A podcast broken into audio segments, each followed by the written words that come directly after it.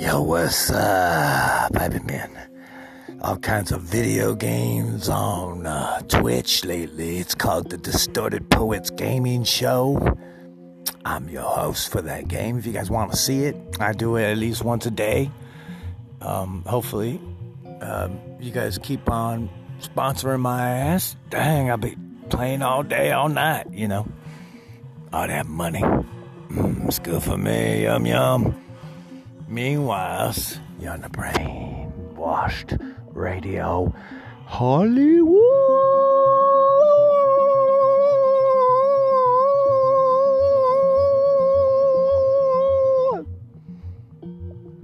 See, the wood part has to be all long, you know, like a long dong. You're on the brain.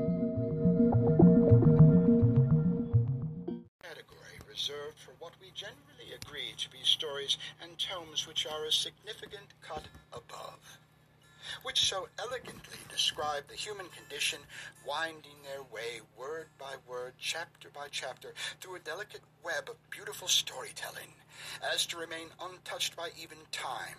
Those are, by definition, the classics. When the synergy of truth, intelligence, and insightful description come together in a tale which moves one emotionally, inspires, and educates, those works are indeed classic. To be so in tune with one's literary powers as to create, often from imagination, a story full of emotion, tender at heart, and overflowing with some illumined truth from deep inside, so that it can be universally recognized and relived by the eyewitness. That, too, is a classic.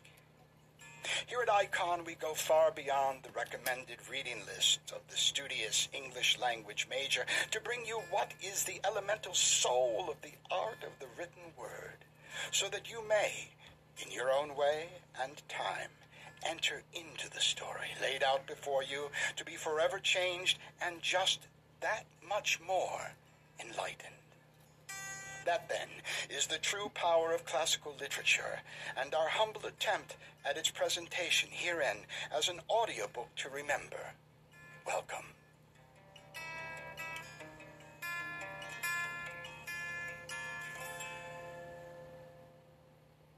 First lecture, First Principles. Do what thou wilt shall be the whole of the law. It is my will to explain the subject of yoga in clear language without resort to jargon or the enunciation of fantastic hypotheses in order that this great science may be thoroughly understood as of universal importance. For like all great things, it is simple, but like all great things, it is masked by confused thinking and only too often brought into contempt by the machinations of knavery. 1. There is more nonsense talked and written about yoga than about anything else in the world. Most of this nonsense, which is fostered by charlatans, is based upon the idea that there is something mysterious and oriental about it. There isn't. Do not look to me for obelisks and odalisques, rahat lukum, bulbuls, or any other tinsel imagery of the yoga mongers. I am neat but not gaudy. There is nothing mysterious or oriental about anything, as everybody knows who has spent a little time intelligently in the continents of Asia and Africa. I propose to invoke the most remote and elusive of all gods to throw clear light upon the subject, the light of common sense. Number two. All phenomena of which we are aware take place in our own minds, and therefore the only thing we have to look at is the mind, which is a more constant quantity over all the species of humanity than is generally supposed. What appears to be radical differences, irreconcilable by argument, are usually found to be due to the obstinacy of habit produced by generations of systematic sectarian training. 3. We must then begin the study of yoga by looking at the meaning of the word. It means union, from the same Sanskrit root as the Greek word zeugma, the Latin word jugum, and the English word yoke. When a dancing girl is dedicated to the service of a temple, there is a yoga of her relations to celebrate. Yoga, in short, may be translated tea fight, which doubtless accounts for the fact that all the students of yoga in England do nothing but gossip over endless libations of tea. 4. Yoga means union. In what sense are we to consider this? How is the word yoga to imply a system of religious training or a description of religious experience? You may note, incidentally, that the word religion is really identifiable with the word yoga. It means a binding together. 5. Yoga means union. What are the elements which are united or to be united when this word is used in its common sense of a practice widely spread in Hindustan whose object is the emancipation of the individual who studies and practices it from the less pleasing features of his life spent on this planet? I say Hindustan because really I mean anywhere on Earth, for research has shown that similar methods producing similar results are to be found in every country. The details vary, but the general structure is the same, because all bodies, and so all minds, have identical forms. 6. Yoga means union. In the mind of a pious person, the inferiority complex which accounts for his piety compels him to interpret this emancipation as union with the gaseous vertebrate whom he has invented and called God. On the cloudy vapor of his fears, his imagination has thrown a vast distorted shadow of himself, and he is dully terrified. And the more he cringes before it, the more the spectre seems to stoop to crush him. People with these ideas will never get to anywhere but lunatic asylums and churches. It is because of this overwhelming miasma of fear that the whole subject of yoga has become obscure. A perfectly simple problem has been complicated by the most abject ethical and superstitious nonsense, yet all the time the truth is patent in the word itself. 7. Yoga means union. We may now consider what yoga really is. Let's go for a moment into the nature of consciousness with the tail of an eye on such sciences as mathematics, biology, and chemistry. In mathematics, the expression a plus b plus c is a triviality. Write a plus b plus c equals 0, and you obtain an equation from which the most glorious truths may be developed. In biology, the cell divides endlessly but never becomes anything different. But if we unite cells of opposite qualities, male and female, we lay the foundation of a structure whose summit is unattainably fixed in the heavens of imagination. Similar facts occur in chemistry. The atom by itself has few constant qualities, none of them particularly significant. But as soon as an element combines with the object of its hunger, we get not only the ecstatic production of light, heat, and so forth, but a more complex structure having few or none of the qualities of its elements, but capable of further combination into complexities of astonishing sublimity. All of these combinations, these unions, are yoga. 8. Yoga means union. How are we to apply the word to the phenomena of the mind? What is the first characteristic of everything in thought. How did it come to be a thought at all? Only by making a distinction between it and the rest of the world. The first proposition, the type of all propositions, is S is. There must be two things, different things, whose relation forms knowledge. Yoga is first of all the union of the subject and the object of consciousness of the seer with the thing seen. Now, now, there's nothing strange or wonderful about all this. The study of the principles of yoga is very useful to the average man, if only to make him think about the nature of the world as he supposes that he knows it. Let us consider a piece of cheese. We say that this has certain qualities, shapes, structures, colors, solidity, weight, taste, smell, consistency, and the rest. But investigation has shown that this is all illusory. Where are these qualities? Not in the cheese, for different observers give quite different accounts of it. Not in ourselves, for we do not perceive them in the absence of the cheese. All material things, all impressions, are phantoms. In reality, the cheese is nothing but a series of electric charges, even the most fundamental quality of all, mass, has been found not to exist.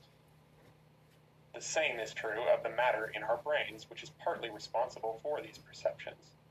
What then are these qualities of which we are all so sure? They would not exist without our brains. They would not exist without the cheese. They are the results of the union, that is, of the yoga, of the seer and the seen, of subject and object in consciousness, as the philosophical phrase goes. They have no material existence, they are only names given to the ecstatic results of this particular form of yoga. 10. I think that nothing can be more helpful to the student of yoga than to get the above proposition firmly established in his subconscious mind. About nine tenths of the trouble in understanding the subject is all of this ballyhoo about yoga being mysterious and oriental. The principles of yoga and the spiritual results of yoga are demonstrated in every conscious and unconscious happening. This is that which is written in the book of the law. Love is the law, love under will. For love is the instinct to unite and the act of uniting. But this cannot be done indiscriminately. It must be done under will, that is, in accordance with the nature of the particular units concerned. Hydrogen has no love for hydrogen. It is not the nature or the true will of hydrogen to seek to unite with a molecule of its own kind. Add hydrogen to hydrogen, nothing happens to its quality. It is only its quantity that changes. It rather seeks to enlarge its experience of its possibilities by union with atoms of opposite character, such as oxygen. With this, it combines, with an explosion of light, heat, and sound, to form water.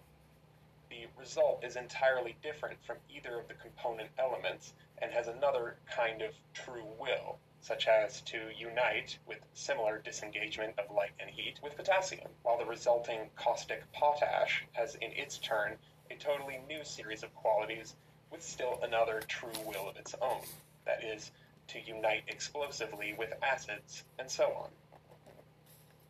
11.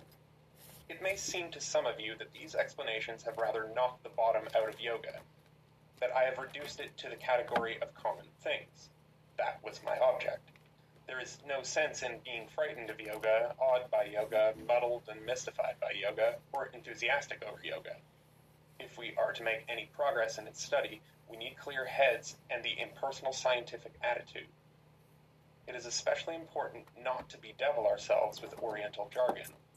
We may have use for a few Sanskrit words, but that's only because they have no English equivalents, and any attempt to translate them burdens us with the connotation of the existing English words which we employ. However, these words are very few, and if the definitions which I propose to give you are carefully studied, they should present no difficulty. 12.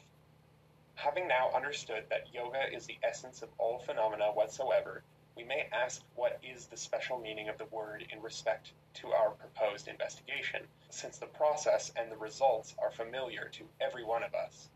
So familiar indeed that there is actually nothing else at all of which we have any knowledge. Is knowledge. What is it we are going to study, and why should we study it? 13. The answer is very simple. All this yoga that we know and practice, this yoga that produced these ecstatic results that we call phenomena, include among its spiritual emanations a good deal of unpleasantness. The more we study this universe produced by our yoga, the more we collect and synthesize our experience. The nearer we get to a perception of what the Buddha declared to be characteristic of all component things sorrow, change, and the absence of any permanent principle we constantly approach his enunciation of the first two noble truths, as he called them. Everything is sorrow, and the cause of sorrow is desire. By the word desire, he meant exactly what is meant by love in the Book of the Law, which I quoted a few moments ago. Desire is the need of every unit to extend its experience by combining with its opposite it is easy enough to construct the whole series of arguments which led up to the first noble truth. Every operation of love is the satisfaction of a bitter hunger, but the appetite only grows fiercer by satisfaction, so that we can say with the preacher, He that increaseth knowledge increaseth sorrow. The root of all this sorrow is in the sense of insufficiency, the need to unite, to lose oneself in the beloved object. And this is the manifest proof of this fact, and it's clear also that the satisfaction produces only a temporary relief because the process expands indefinitely. The thirst increases with the drinking. The only complete satisfaction conceivable would be the yoga of the atom with the entire universe. This fact is easily perceived and has been constantly expressed in the mystical philosophies of the West. The only goal is union with God. Of course, we only use the word God because we have been brought up in superstition, and the higher philosophies, both in the East and the West, have preferred to speak of union with the All or with the Absolute. More superstitions. 15. Very well then. There's no difficulty at all, since every thought in our being, every cell in our bodies, every electron and proton of our atoms is nothing but yoga and the result of yoga. All we have to do to obtain emancipation, satisfaction, everything we want, is to perform this universal and inevitable operation upon the Absolute itself. Some of the more sophisticated members of my audience may possibly be thinking that there is a catch in it somewhere they're perfectly right. 16. The snag is simply this. Every element of which we are composed is indeed constantly occupied in the satisfaction of its particular needs by its own particular yoga. But for that very reason, it is completely obsessed by its own function, which it must naturally consider as the be all and end all of its existence. For instance, if you take a glass tube, open at both ends, and put it over a bee on the window pane, it will continue beating against the window to the point of exhaustion and death, instead of escaping through the tube. We must not confuse the necessary automatic functioning of any of our elements with the true will, which is the proper orbit of any star. A human being only acts as a unit at all because of countless generations of training evolutionary processes have set up a higher order of yogic action by which we have managed to subordinate what we consider particular interests to what we consider the general welfare. We are communities, and our well being depends upon the wisdom of our councils and the discipline with which their decisions are enforced.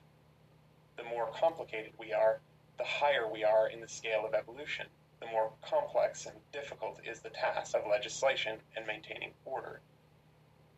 17. In highly civilized communities like our own, you can laugh louder now, uh, the individual is constantly being attacked by conflicting interests and necessities. His individuality is constantly being assailed by the impact of other people, and in a very large number of cases, he is unable to stand up to the strain. Schizophrenia, which is a lovely word, may or may not be found in your dictionary. is an exceedingly common complaint it means the splitting up of the mind. In extreme cases, we get the phenomena of multiple personality, Jekyll and Hyde, or more so. At the best, when a man says I, he refers only to a transitory phenomenon. His I changes as he utters the word. But philosophy apart, it is rarer and rarer to find a man with a mind of his own and a will of his own, even in this modified sense. 18. I want you therefore to see the nature of the obstacles to union with the Absolute. For one thing, the yoga which we constantly practice has not invariable results. There is a question of attention, of investigation, of reflection. I propose to deal in a future instruction with the modifications of our perception thus caused, for they are of great importance to our science of yoga. For example, the case of the two men lost in a thick wood at night. One says to the other, That dog barking is not a grasshopper, it is the creaking of a cart. Or again, he thought he saw a banker's clerk descending from a bus. He looked again and saw it was a hippopotamus. Everyone who has done any scientific investigation knows painfully how every observation must be corrected again and again. The need of yoga is so bitter that it blinds us we are constantly tempted to see and hear what we want to see and hear. It is therefore incumbent upon us, if we wish to make the universal and final yoga with the absolute, to master every element of our being, to protect it against all civil and external war, to intensify every faculty to the utmost, to train ourselves in knowledge and power to the utmost, so that at the proper moment we may be in perfect condition to fling ourselves up into the furnace of ecstasy which flames from the abyss of annihilation.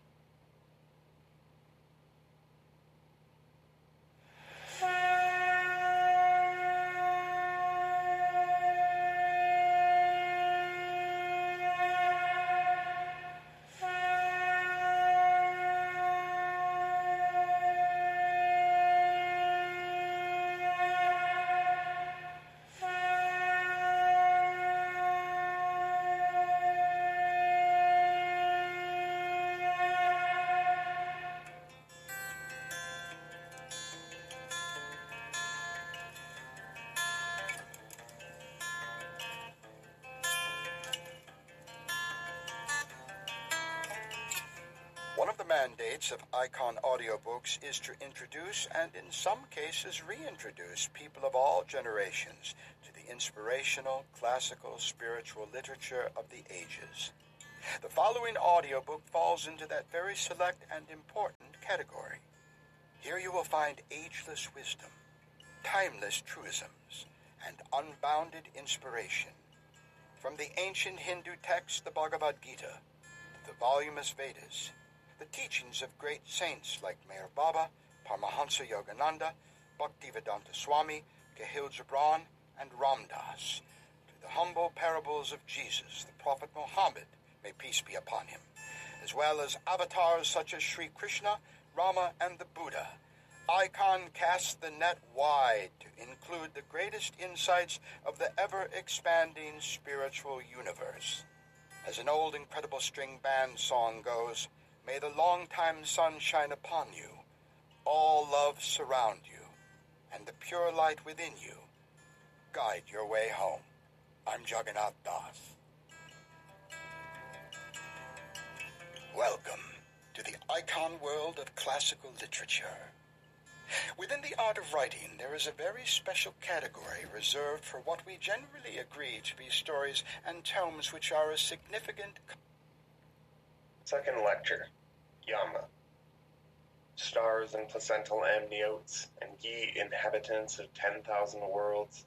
The conclusion of our researches last week was that the ultimate yoga which gives emancipation, which destroys the sense of separateness, which is the root of desire, is to be made by the concentration of every element of one's being and annihilating it by intimate combustion with the universe itself.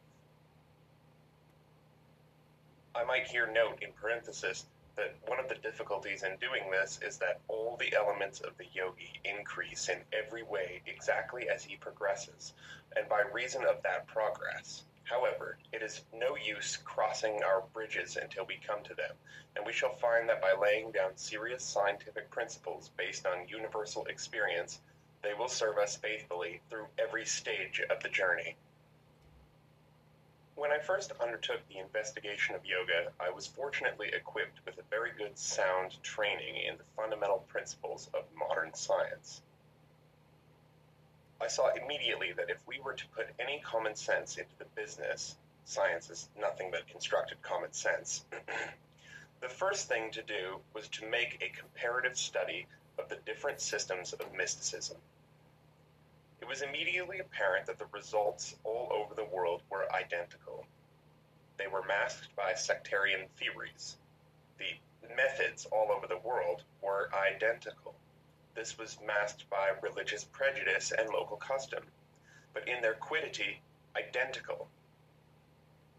This simple principle proves quite sufficient to disentangle the subject from the extraordinary complexities which have confused its expression. When it came to the point of preparing a simple analysis of the matter, the question arose what terms shall we use? The mysticisms of Europe are hopelessly muddled. The theories have entirely overlaid the methods. The Chinese system is perhaps the most sublime and the most simple, but unless one is born Chinese, the symbols are really unclimbable. The Buddhist system is in some ways the most complete, but it is also the most recondite. The words are excessive in length and difficult to commit to memory, and generally speaking, one cannot see the wood for the trees. But from the Indian system, overloaded though it is by accretions of every kind, it's comparatively easy to extract a method which is free from unnecessary and undesirable implications, and to make an interpretation of it intelligible to, and acceptable by, European minds. It is this system and this interpretation of it which I propose to put before you.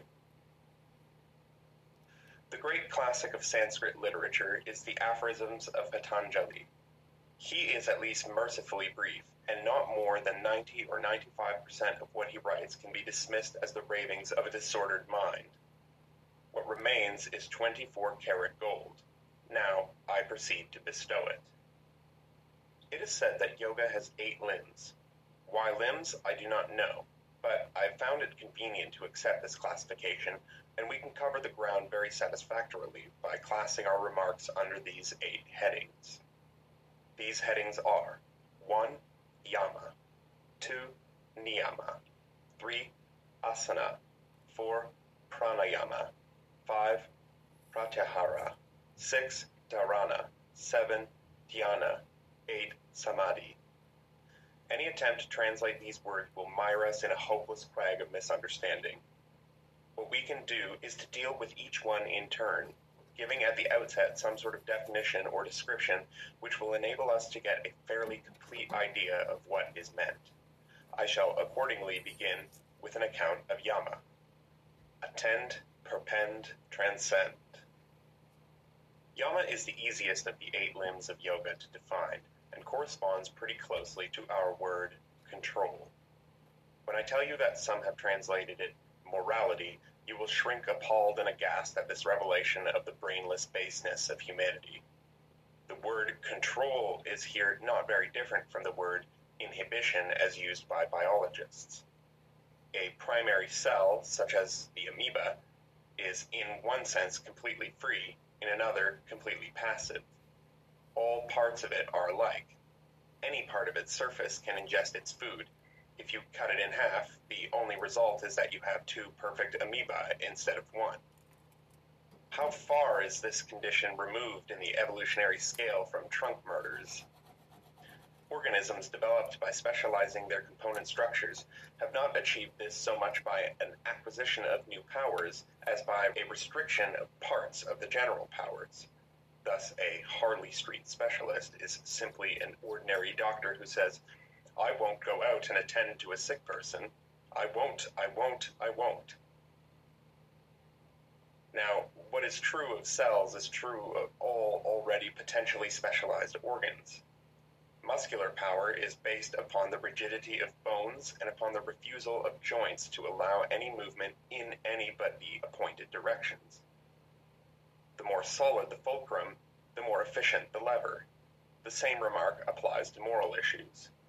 These issues are in themselves perfectly simple, but they have been completely overlaid by the sinister activities of priests and lawyers. There is no question of right or wrong in any abstract sense about any of these problems.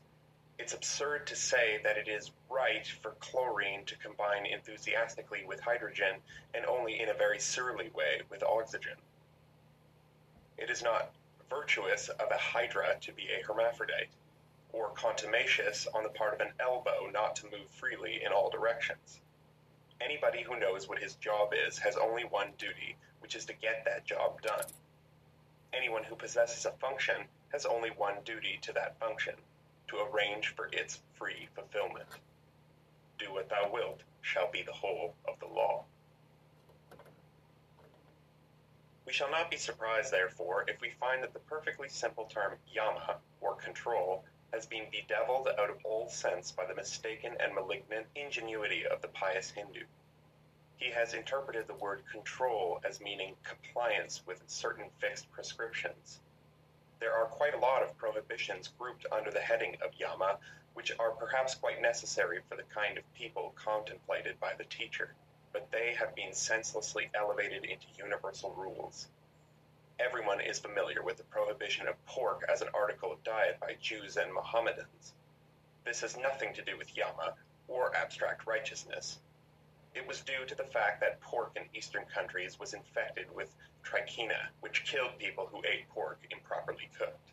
It was no good telling the savages that fact. Anyway, they would only have broken the hygienic command when greed overcame them. The advice had to be made a universal rule and supported with the authority of a religious sanction. They had not the brains to believe in trichinosis, but they were afraid of Jehovah and of Jahannam. Just so, under the grouping of yama, we learn that the aspiring yogi must become fixed in the non receiving of gifts, which means that if anyone offers you a cigarette or a drink of water, you must reject his insidious advances in most Victorian manner. It is such nonsense as this which brings the science of yoga into contempt, but it isn't nonsense if you consider the class of people for whom the injunctions were promulgated. As we will be shown later, preliminary to the concentration of the mind is the control of the mind, which means the calm of the mind. And the Hindu mind is so constituted that if you offer the man the most trifling object, the incident is a landmark in his life. It upsets him completely for years. In the East, an absolutely automatic and thoughtless act of kindness to a native is liable to attach him to you, body and soul, for the rest of his life. In other words, it's going to upset him, and as a budding yogi, he's got to refuse it. But even the refusal is going to upset him quite a lot, and therefore he has to become fixed in his refusal. That is to say, he's got to erect by means of habitual refusal a psychological barrier so strong that he can really dismiss the temptation without a quiver or a quaver or even a demi semi quiver of thought.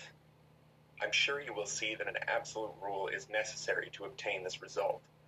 It's obviously impossible for him to try to draw the line between what he may receive and what he may not. He is merely involved in a Socratic dilemma Whereas if he goes to the other end of the line and accepts everything, his mind is equally upset by the burden of responsibility of dealing with the things he's accepted. However, all these considerations do not apply to the average European mind.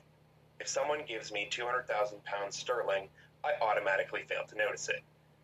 It's a normal circumstance of life. Test me. There are a great many other injunctions, all of which have to be examined independently in order to find whether they apply to yoga in general and to the particular advantage of any given student. We are to exclude especially all those considerations based on fantastic theories of the universe or on accidents of race or climate. For instance, in the time of the late Maharaja of Kashmir, mahseer fishing was forbidden throughout this territory because, when a child, he had been leaning over the parapet of a bridge over the Jhelum of Srinagar and inadvertently opened his mouth so that a mahseer was able to swallow his soul. It would never have done for a Sahiba mleccha to catch that mahseer. This story is really typical of 90% of the precepts usually enumerated under the heading Yama. The rest are, for the most part, based on local and climactic conditions, and they may or may not be applicable to your own case. And, on the other hand, there are all sorts of good rules which have never occurred to the teacher of yoga because those teachers never conceived the condition in which many people live today. It never occurred to the Buddha or to Patanjali or Mansur al Hallaj to advise his pupils not to practice in a flat with a wireless set next door. The result of all this is that all of you who are worth your salt will be absolutely delighted when I tell you to scrap all the rules and discover your own. Sir Richard Burton said, He noblest lives and noblest dies who makes and keeps his self made laws. This is, of course, what every man of science has to do in every experiment. This is what constitutes an experiment. The other kind of man has only bad habits. When you explore a new country, you don't know what the conditions are going to be, and you've got to master those conditions by the method of trial and error. We start to penetrate the stratosphere, and we have to modify our machines in all sorts of ways which were not altogether foreseen. I wish to thunder forth once more that no questions of right or wrong enter into our problems. But in the stratosphere, it is right for a man to be shut up in a pressure resisting suit electrically heated with an oxygen supply, whereas it would be wrong for him to wear it if he were running the three miles in the summer sports in the Tanezrouft. This is the pit into which all the great religious teachers have hitherto fallen, and I'm sure you are all looking hungrily at me in hope of seeing me do likewise. But no. There is one principle which carries us through all conflicts concerning conduct, because it's perfectly rigid and perfectly elastic. Do what thou wilt shall be the whole of the law. So, it's not the least use to come and pester me about it. Perfect mastery of the violin in six easy lessons by correspondence. Should I have the heart to deny you? But Yama is different. Do what thou wilt shall be the whole of the law. That is Yama. Your object is to perform yoga. Your true will is to attain the consummation of marriage with the universe, and your ethical code must be constantly adapted precisely to the conditions of your experiment. Even when you have discovered what your code is, you will have to modify it as you progress. Remold it nearer to the heart's desire. Just so, in a Himalayan expedition, your rule of daily life in the valleys of Sikkim or the upper Indus will have to be changed when you get to the glacier. But it is possible to indicate, in general terms expressed with the greatest caution, the sort of thing that is likely to be bad for you. Anything that weakens the body, that exhausts, disturbs, or inflames the mind is depreciable. You are pretty sure to find as you progress that there are some conditions that cannot be eliminated at all in your particular circumstances. And then you have to find a way of dealing with these so that they make minimum trouble. And you will find that you cannot conquer the obstacle of Yama. You cannot dismiss it from your mind once and for all. Conditions favorable for the beginner may become an intolerable nuisance to the adept, while, on the other hand, things which matter very little in the beginning become most serious obstacles later on. Another point is that quite unsuspected problems arise in the course of the training. The whole question of the subconscious mind can be dismissed almost as a joke by the average man as he goes about his daily business. It becomes a very real trouble when you discover that the tranquility of the mind is being disturbed by a type of thought whose existence had previously been unsuspected and whose source is unimaginable. Then again, there is no perfection of materials. There will always be errors and weaknesses, and the man who wins through is the man who manages to carry on with a defective engine. The actual strain of the work develops the defects and it is a matter of great nicety of judgment to be able to deal with the changing conditions of life. It will be seen that the formula, do what thou wilt shall be the whole of the law, has nothing to do with do as you please. It's much more difficult to comply with the law of thelema than to follow out slavishly a dead set of regulations. Almost the only point of emancipation, in the sense of relief from a burden, is just the difference between life and death to obey a set of rules is to shift the whole responsibility of conduct onto some superannuated bodhisattva who would resent you bitterly if he could see you and tick you off in no uncertain terms for being such a fool as to think that you could dodge the difficulties of research by the aid of a set of conventions which have little or nothing to do with the actual conditions. Formidable indeed are the obstacles we have created by the simple process of destroying our fetters. The analogy of the conquest of the air holds excellently well. The things that worry the pedestrian worry us not at all. But to control a new element of your yama must be that biological principle of adaptation to new conditions, adjustment of the faculties to those conditions, and consequent success in those conditions, which were enunciated in respect of planetary evolution by Herbert Spencer and now generalized to cover all modes of being by the law of the thelema. But now let me begin to unleash my indignation. My job, the establishment of the law of the thelema, is a most discouraging job. It is the rarest thing to find anyone who has any ideas at all on the subject of liberty. Because the law of the thelema is the law of liberty, everybody's particular hair stands on end like the quills of the fretful porcupine they scream like an uprooted mandrake and flee in terror from the accursed spot. Because the exercise of liberty means that you have to think for yourself, and the natural inertia of mankind wants religion and ethics ready made. However ridiculous or shameful a theory or practice is, they would rather comply than examine it. Sometimes it is hook swinging or sati, sometimes consubstantiation or supralapsarianism.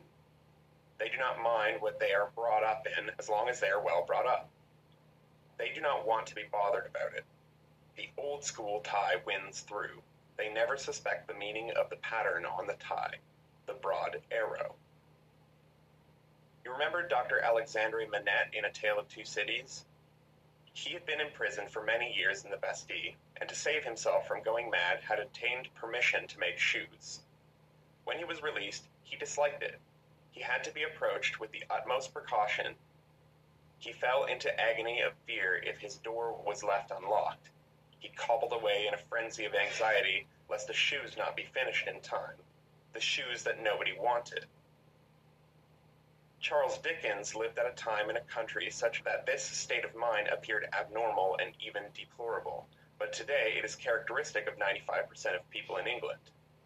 Subjects that were freely discussed under Queen Victoria are now absolutely taboo because everyone knows subconsciously that to touch them, however gently, is to risk precipitating the catastrophe of their dry rot. There are not going to be many yogis in England, because there will not be more than a very few indeed who will have the courage to tackle even this first of the eight limbs of yoga, yama. I do not think that anything will save the country unless through war and revolution, when those who wish to survive will have to think and act for themselves according to their desperate needs, and not by some rotten yardstick of convention. Why, even the skill of the workmen is almost decayed within a generation. Forty years ago, there were very few jobs that a man could not do with a jackknife and a woman with a hairpin. Today, you have to have a separate gadget for every trivial task. If you want to become yogis, you will have to get a move on. Lege, Judica, Tace. Second lecture, Yama. Stars and placental amniotes, and ye inhabitants of ten thousand worlds, the conclusion of our researches last week was that the ultimate yoga, which gives emancipation, which destroys the sense of separateness, which is the root of desire, is to be made by the concentration of every element of one's being and annihilating it by intimate combustion with the universe itself. I might here note in parenthesis that one of the difficulties in doing this is that all the elements of the yogi increase in every way exactly as he progresses, and by reason of that progress. However, it is no use crossing our bridges until we come to them, and we shall find that by laying down serious scientific principles based on universal experience, they will serve us faithfully through every stage of the journey.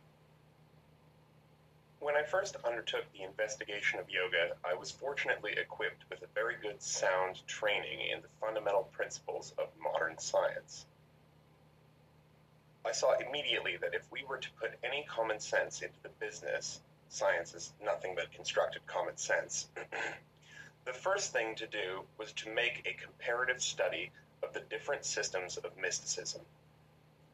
It was immediately apparent that the results all over the world were identical.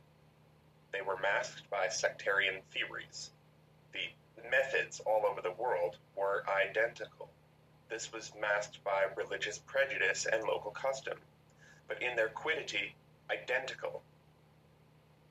This simple principle proves quite sufficient to disentangle the subject from the extraordinary complexities which have confused its expression. When it came to the point of preparing a simple analysis of the matter, the question arose what terms shall we use? The mysticisms of Europe are hopelessly muddled. The theories have entirely overlaid the methods. The Chinese system is perhaps the most sublime and the most simple, but unless one is born Chinese, the symbols are really unclimbable. The Buddhist system is in some ways the most complete, but it is also the most recondite. The words are excessive in length and difficult to commit to memory. Third lecture, Niyama. Do what thou wilt shall be the whole of the law. The subject of my third lecture is Niyama. Niyama? Hmm. The inadequacy of even the noblest attempts to translate these wretched Sanskrit words is now about to be delightfully demonstrated. The nearest I can get to the meaning of niyama is virtue. God help us all. This means virtue in the original etymological sense of the word, the quality of manhood, that is, to all intents and purposes, the Godhead. But since we are translating yama control, we find that uh, our two words have not all the same relationship to each other that the words have in the original Sanskrit. For the prefix ni in Sanskrit gives meaning of turning everything upside down and backward forwards. As you would say, hysteron proteron, at the same time producing the effect of a transcendental sublimity. I find that I can't even begin to think of a proper definition, although I know in my own mind perfectly well what the Hindus mean. If one soaks oneself in Oriental thought for a sufficient number of years, one gets a spiritual apprehension which is quite impossible to express in terms applicable to the objects of intellectual apprehension. It is therefore much better to content ourselves with the words as they stand and get down to brass tacks about the practical steps to be taken to master these preliminary exercises. It will hardly have escaped the attentive listener that in my previous lectures I've combined the maximum of discourse with the minimum of information. That is all part of my training as a cabinet minister. But what does emerge tentatively from my mental fog is that Yama, taking it by long and by large, is most negative in its effects. We are imposing inhibitions on the existing current of energy, just as one compresses a waterfall in turbines in order to control and direct the natural gravitational energy of the stream. It might be as well, before altogether leaving the subject of Yama, to enumerate a few of the practical conclusions which follow from our premise that nothing which might weaken or destroy the beauty and harmony of the mind must be permitted. Social existence of any kind renders any serious yoga absolutely out of the question. Domestic life is completely incompatible with even elementary practices. No doubt many of you will say, that's all very well for him. Let him speak for himself. As for me, I manage my home and my business so that everything runs on ball bearings. Echo answers. Until you actually start the practice of yoga, you cannot possibly imagine what constitutes a disturbance. You, most of you, think that you can sit perfectly still. You tell me what artists' and models can do for over 35 minutes. They don't you don't hear the ticking of the clock. Perhaps you don't even know whether a typewriter is going in the room. For all I know, you could sleep peacefully through an air raid. That has nothing to do with it. As soon as you start the practices, you will find, if you're doing them properly, that you're hearing sounds which you've never heard in your life. You become hypersensitive and as you have five external batteries bombarding you, you get a little repose. You feel the air on your skin with about the same intensity as you would previously have felt a fist in your face. To some, no doubt, this fact will be familiar to all of you. Probably most of you have been out at some time or another in what is grotesquely known as the silence of the night, and you will become aware of the infinitesimal movements of light in darkness, of elusive sounds in the quiet. They will have soothed you and pleased you. It will never have occurred to you that these changes could each one be felt as a pang. But even in the earliest months of yoga, this is exactly what happens, and therefore it is best to be prepared by arranging, before you start at all, that your whole life will be permanently free from all the grosser causes of trouble. The practical problem of yama is therefore, to a great extent, how shall I settle down to the work?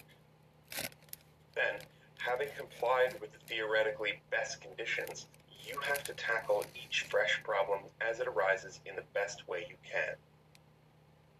We are now in a better position to consider the meaning of niyama, or virtue. To most men, the qualities which constitute niyama are not apprehended at all by their self consciousness. These are positive powers, but they are latent. Their development is not merely measurable in terms of quantity and efficiency. As we rise from the coarse to the fine, from the gross to the subtle, we enter a new, and what appears on first sight to be an immeasurable, region.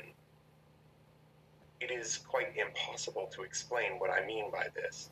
If I could, you would know it already. How can one explain to a person who has never skated the nature of the pleasure of executing a difficult figure on the ice? He has in himself the whole apparatus ready for use, but experience and experience only can make him aware of the results of such use. At the same time, in a general exposition of yoga, it may be useful to give some idea of the functions on which those peaks that pierce the clouds of the limitations of our intellectual understanding are based. I've found it very useful in all kinds of thinking to employ a sort of abacus. The schematic representation of the universe given by astrology and the tree of life is extremely valuable, especially when reinforced and amplified by the holy Kabbalah. The tree of life is susceptible to infinite ramifications, and there's no need in this connection to explore its subtleties we ought to be able to make a fairly satisfactory diagram for elementary purposes by taking as a basis of our illustration the solar system as conceived by the astrologers. I do not know whether the average student is aware that in practice the significations of the planets are based generally upon the philosophical conceptions of the Greek and Roman gods. Let us hope for the best and go on. The planet Saturn, which represents anatomy, is the skeleton. It is a rigid structure upon which the rest of the body is built. To what moral qualities does this correspond? The first point of virtue in a bone is its rigidity, its resistance to pressure. And so in Niyama, we find that we need the qualities of absolute simplicity in our regimen. We need insensibility, we need endurance. We need patience. It is simply impossible for anyone who has not practiced yoga to understand what boredom means. I have known yogis, men holier than I, no, no, who, to escape from the intolerable tedium, would fly for refuge to a bottle party. It is a psychological tedium which becomes the acutest agony. The tension becomes cramp. Nothing else matters but to escape from the self imposed constraint. But every evil being brings its own remedy. Another quality of Saturn is melancholy. Saturn represents the sorrow of the universe. It is the trance of sorrow that has determined one to undertake the task of emancipation. This is the energizing force of law. It is the rigidity of the fact that everything is sorrow which moves one to the task and keeps one on the path.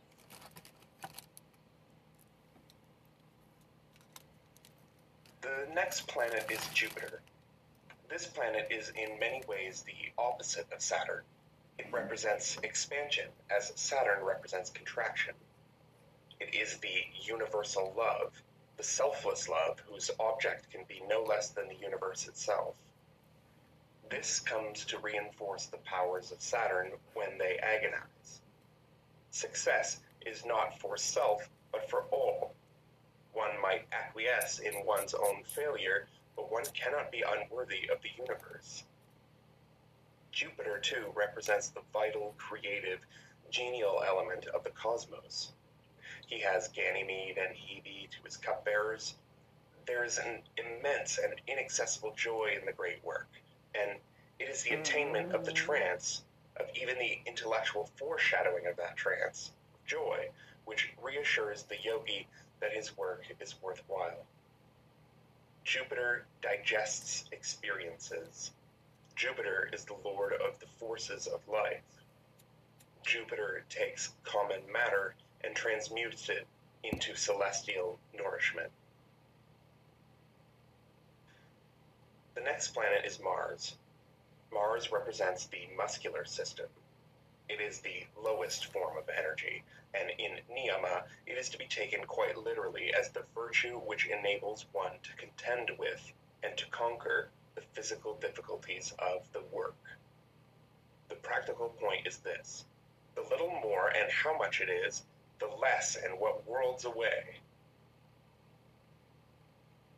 No matter how long you keep water at 99 degrees centigrade under normal barometric pressure, it will not boil.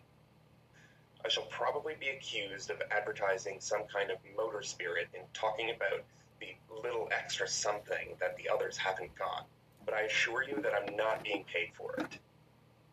Let us take the example of the pranayama, a subject with which I hope to deal in a subsequent lucubration.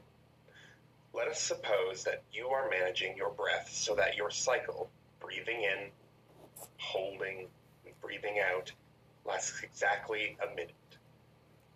Now, that's pretty good for most people, but it may be or may not be good enough to get you going. No one can tell you until you've tried long enough, and no one can tell you how long long enough may be, whether that's going to ring the bell. Mm. It may be that if you increase your 60 seconds to 64, the phenomena would begin immediately. That sounds all right, but as you've nearly burst your lungs doing 60, you want this added energy to make the grade. That is only one example of the difficulty which arises with every practice. Mars, moreover, is the flaming energy of passion. It is the male quality in its lowest sense. It is the courage which goes berserk, and I do not mind telling you that, in my own case at least, one of the inhibitions with which I had most frequently to contend was the fear that I was going mad. This was especially the case when those phenomena began to occur, which, recorded in cold blood, did seem like madness. The niyama of Mars is the ruthless rage which jests at scars while dying of one's wounds.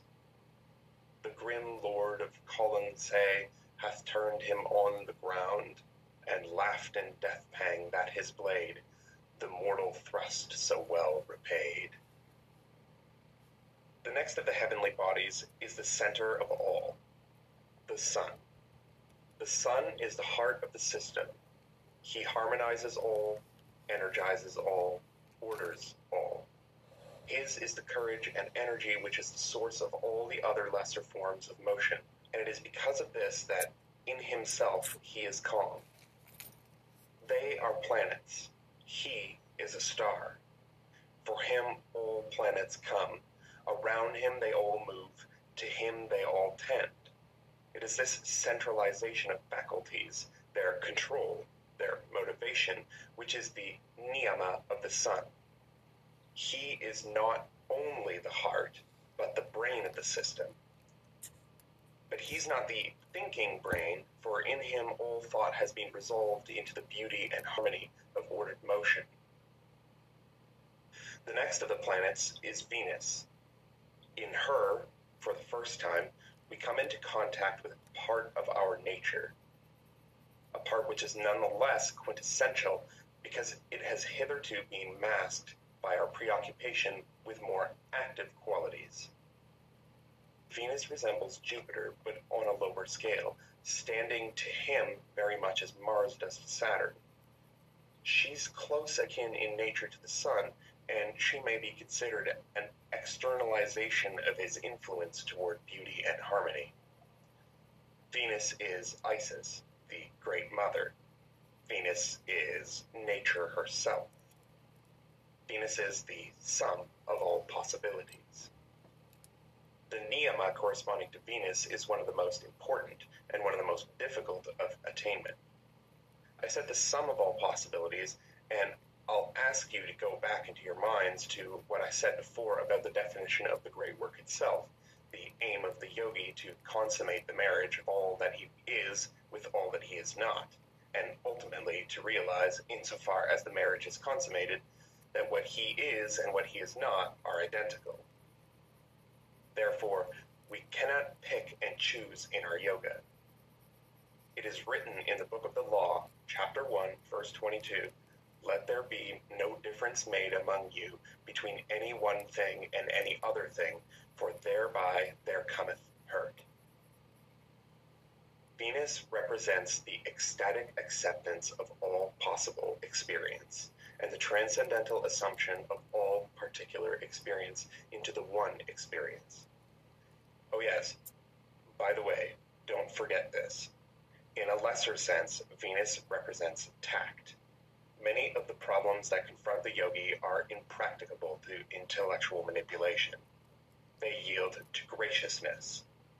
Our next planet is Mercury, and the niyama which correspond to him are as innumerable and as various as his own qualities. Mercury is the word, the logos in the highest. He is the direct medium of connection between opposites. He is electricity, the very link of life. The yogic process